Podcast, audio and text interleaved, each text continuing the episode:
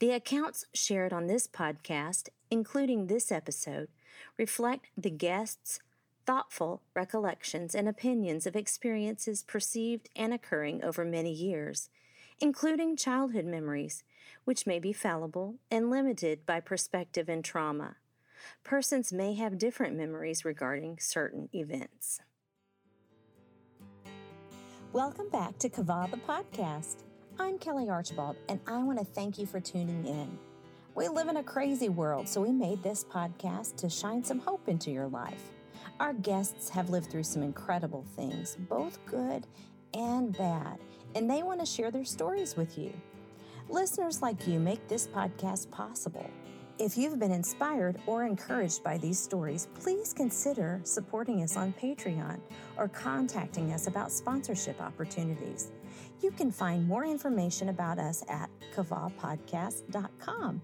That's Q A V A H podcast.com.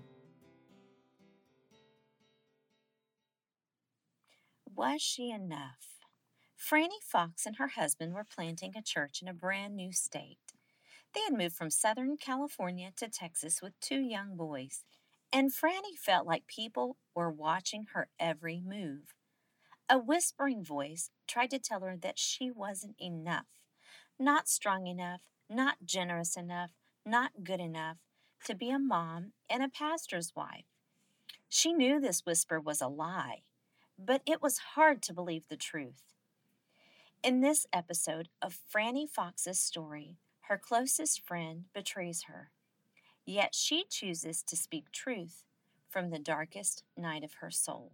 Like I've never experienced grief like that, where the loss of the person that I loved since I was a kid is gone. Before Franny experienced her greatest disappointment, she used her creative energy to become an author. So you became an author and you were published. So tell me about that. Well, I've always loved the scripture that said that the Lord is my song. And years and years ago, I, I crossed that word out and put book. The uh-huh. Lord is my uh-huh. book. And just meaning that the expression of the Lord, I, I just, there's things about him that I want to express. Right. And I love simplicity. Mm. And so our youngest son, he came to me and said, Mom, we did a poem at, at uh, school. It's called Rabbits in the Ghetto. And I thought that was super funny. So uh-huh. that became the title of my book. And oh. it's um, it's a little twist on on the troubles of life versus God's promises. Mm. And it is a book on God's promises. And it's an mm-hmm. encouraging book to to be light in darkness, mm. to sing when no one else is. Wow. To shine when other lights shine brighter. Wow. It's just that book of encouragement to do everything that God's given you and not hold back. Wow. And then God has some other plans. Yeah. I've done a, another one and we'll see what happens with that. And then hopefully in the future I'll be able to express more yeah. more wonderful things about God in simple terms. Mm. And I think there's a lot of words in the world. Mm-hmm. And I don't know if there needs to be that many words in the world. Right.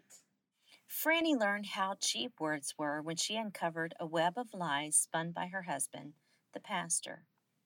In a time that nearly broke her, it was harder than ever to hold on to the truth. So, um, your lie, your ministry um, continues, mm-hmm. and in life, and church continues. It uh, looks a little different today. And do you want to share anything about that? Well, I've come upon the biggest challenge of my life. And in the big challenges, there's a lot of opportunity to make choices. And this is this is a painful thing to share, but um, while my husband and I have been married 33 years, he's chosen to go out and to choose another.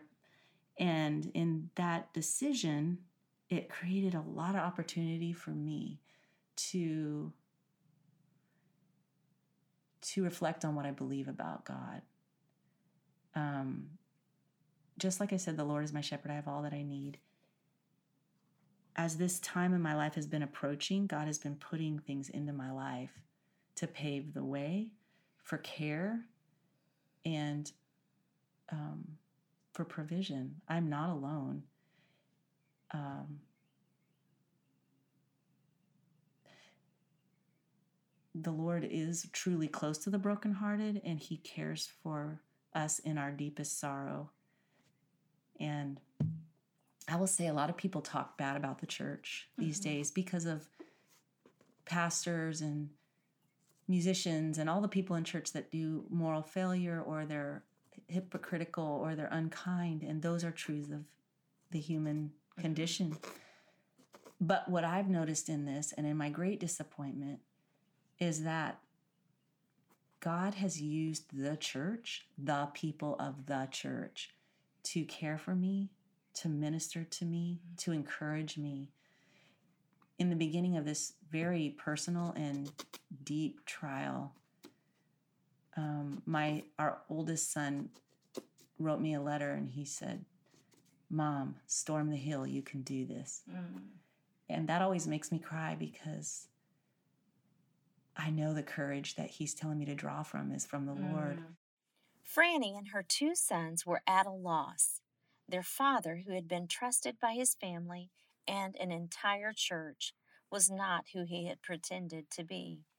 Their only option was to look to Jesus, who was a never changing source of truth. Our younger son, in my sorrow, has said, Mom, the Lord is your shepherd. You have all that you mm-hmm. need. And God has put an army of women around me that have nurtured me and shown the depth of the Lord's love to me. And He uses everyone in a different capacity. There's the practical friend, the, the deeply emotional friend, mm-hmm. the caregiver friend, and all these women. And I think, gosh, women they're such a blessing from the Lord, especially women that have raised children that have had their own sorrow. Right. They carry weight that is so profound. I know people feel when they reach a certain age in womanhood that they're right. they're less significant, they're unseen. And I think, oh, you're missing it. Right. The older woman is the powerhouse. Mm-hmm. She carries the emotions of all the brokenness in mm. this world. And there's a lot of brokenness in this yeah. world um i don't the the in this situation in my life is fresh and god mm-hmm. is providing new things for me i watched franny pick up her sword and fight when it seemed impossible she took shelter in my home as divorce papers were being signed and accusation after accusation was thrown at her she held her head high because she was done believing lies and being with one person since I'm 15, you know, was 15 years yeah. old. It requires a lot of trust in the Lord. And about three years ago, I started asking the Lord, grow my faith, grow my faith, grow my faith, because without faith, it's impossible to please God. Right. All the church doing, all the stuff we do, it doesn't please God, but what pleases God is faith. So I kept asking God to grow my faith. Now, I'm not saying I wanted this ever in my life, right. but at this time, I am truly understanding, finally, for the first time, faith, surrender, letting go. I have no power. I am powerless, mm-hmm. which is the first step of the 12 steps. I'm powerless in the situation. Mm-hmm. And in powerlessness, I'm powerful. Mm-hmm. And then in powerlessness, I trust God. And then in trusting God, I believe that He's going to give me hope for the future. Mm-hmm. And every day is a decision to do that again. And what I love about these Christian women in my life, they have seen me really a mess, a big mess, and they don't give up. And when other people believe for you, you believe. Mm-hmm. Yeah, that's awesome. Well, you're amazing on. You've taught us a lot. Thank you, Kelly. It doesn't make a lot of sense unless you experience it. When we are powerless, we are actually powerful? How does that work? God poured his strength into Franny in a way she couldn't deny. I do want to say that every person that's exercised faith in caring for me, it's going to grow their faith. Mm-hmm. And I think it's just a big, it's a big step. It's like a big snowball. It gets bigger mm-hmm. and bigger and bigger, just like the negative gets bigger and right, bigger. Right. The positive also gets bigger and bigger and bigger. Yeah. And the Bible says to overcome evil with good. Right. And so the love that I've received from the body of Christ right. has overcome the evil and deceit mm-hmm. that it's been around me. Right. And now my choice is to focus on what God's given me, mm-hmm. not what I've lost. Yeah. And uh, I'm excited to keep serving the Lord in my life. It'll look completely different than what I've mm-hmm. done. And um, I'm going to trust Him with yeah. that. That really is what church is. And I think we get confused as Americans thinking that it's all, you know, getting dressed up and going to sing and, you know, shaking hands and all of that. But it's really meeting people's needs. And it's really the Lord using people to meet your yes. needs because there is no way that they could know the needs that right. I had. Specifically, you, right. Kelly, and your family, like taking me into your home and loving me in the midst of my biggest, deepest grief. I have a counselor who's mm-hmm. that I'm that someone in the church provided for right. me. I mean, everything I have to grow has been a provision. Everything. Right. Nothing have I obtained on my right. own. Like grabbing and pulling is it's a miracle. Everything's yeah. been a miracle. Because I think the more you learn about him, the more you learn about yourself. And the more you learn about yourself, the more you realize that he's the only thing that'll give you what you really need. Yeah. Which is something that we as women mm-hmm. struggle with with our husbands and kids mm-hmm. and careers. Yeah. And body image and yeah. beauty and our significance, I guess. Franny had stumbled into this web of lies just as the virus was taking over our world. Since then, she's moved back to beautiful California, her home. I flew out to see my dear friend on an unusual rainy day, and we reflected on all that this year had brought. Okay, so the last time you and I visited was about a year ago, and um, you had just had your great disappointment and so, what happened after that? We were talking, and I was staying with some friends, mm-hmm. and I was, I had come out to California just to visit my mom, and the Lord did some amazing things. I walked into a dialysis clinic, and it really wasn't even the dialysis clinic, it was this office that wasn't open to the public. And I just said, I need a job and they said, sit down, and I got a job that was capable of paying me enough to move. And I was not divorced yet, but um, things were not going to change. And so I decided that I was going to move out there and pursue that job. So, um, when you got the news about your great disappointment and all of that started to play out, and we um, all started helping you pick up the pieces. Um, what what were some of the significant things that you experienced during that time where you saw God move in your life in ways that you did not expect? What I saw during that time was in my utter like despair where I had nothing. God used his people around me so significantly and so individually. Like each person played a role that was so profound. I could never have made it without God putting each person into my life. And and I could go through the list. I, I do want to say that my sons were mm-hmm. so strong in that time mm-hmm. and their girlfriends. They um, literally would sleep with me, put their arms around me, and each son in his own strength ministered to me in ways that I am still shocked by and still love to talk mm-hmm. about. My oldest son, Isaac, he he sent me a note and it said, um, "Where does my strength come from? My strength comes from you." You know the verse, mm-hmm. and and then he said, "Storm the hill, mom. You can do this." And he was putting that fire in me to move and to move on. Mm-hmm. And then my youngest son, Sam, one night he was hugging me and I was crying. He said, Mom, what are you afraid of? And I said, I'm afraid of division. I'm afraid of more division. And I'm afraid of us being divided. And he said, Mom, the Lord is my shepherd. I have all that I need, Mm-hmm. which is my favorite verse. yes. And he said, That'll never happen. Mm-hmm. And so, in his softer way, he instilled that strength and also spoke to me in something that was really powerful Mm-hmm. That I believed deeply. And then I had so many, so many friends, and each one so individual. Um, like God did not miss a beat in leading me. Mm-hmm. And I was staying with you and Richard, and you kept saying to me, You're going to have a wonderful life. You're going to have a wonderful life, almost to the point that I had no choice but to believe it. And that motivated me to act out on that. And there were so many things that you and I did together. Um, we, you helped me in my banking, you, and, and in crazy, crazy ways, and helped me get my nursing license, helped me know how to do things on the computer when I would be crying at the bank, you would take over and help me make up a password when I couldn't think.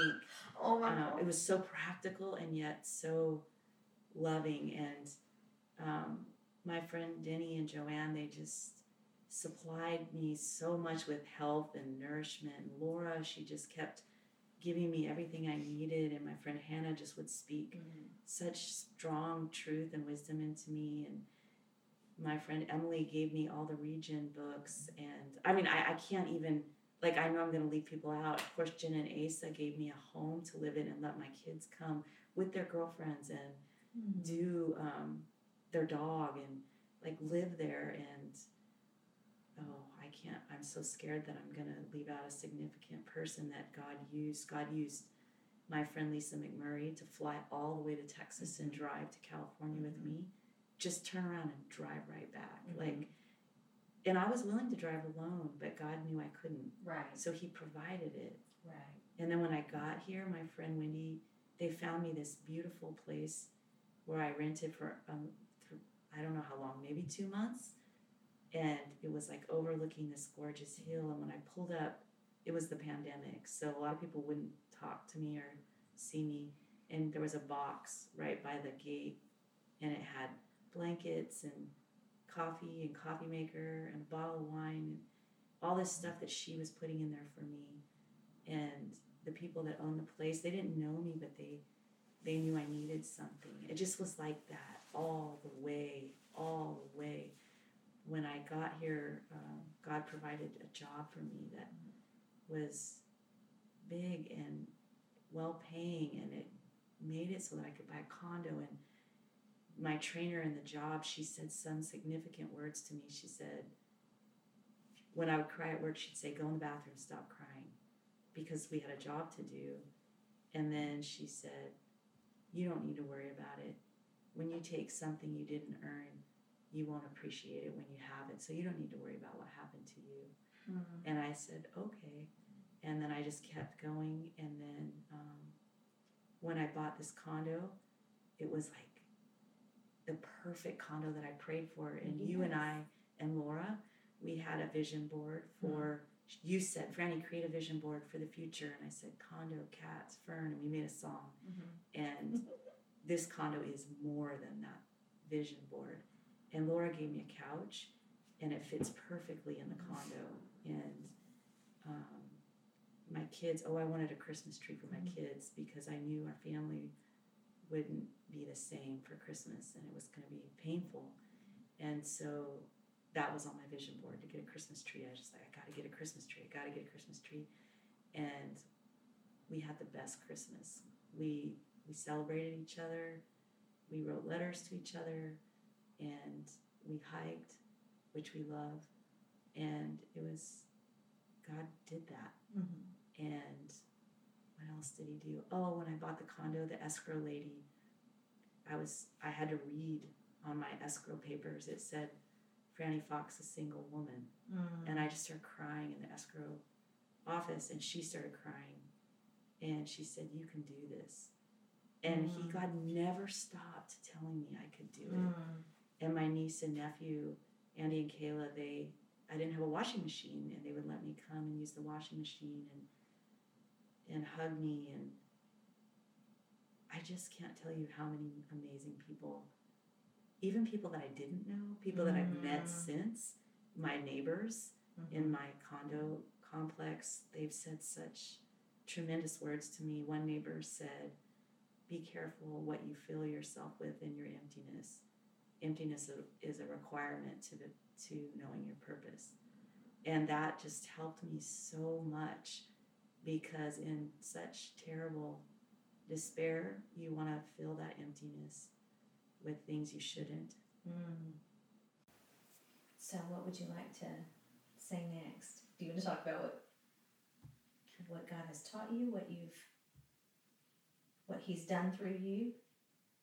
I think one of the things that God has had been preparing me long before I even knew any of this was that he he started he started giving me practice for the Lord as my shepherd I have all that I need. I started to practice that and about 2 years before all this news came out I had started praying and asking the Lord to grow my faith because I know that without faith it's impossible to please God.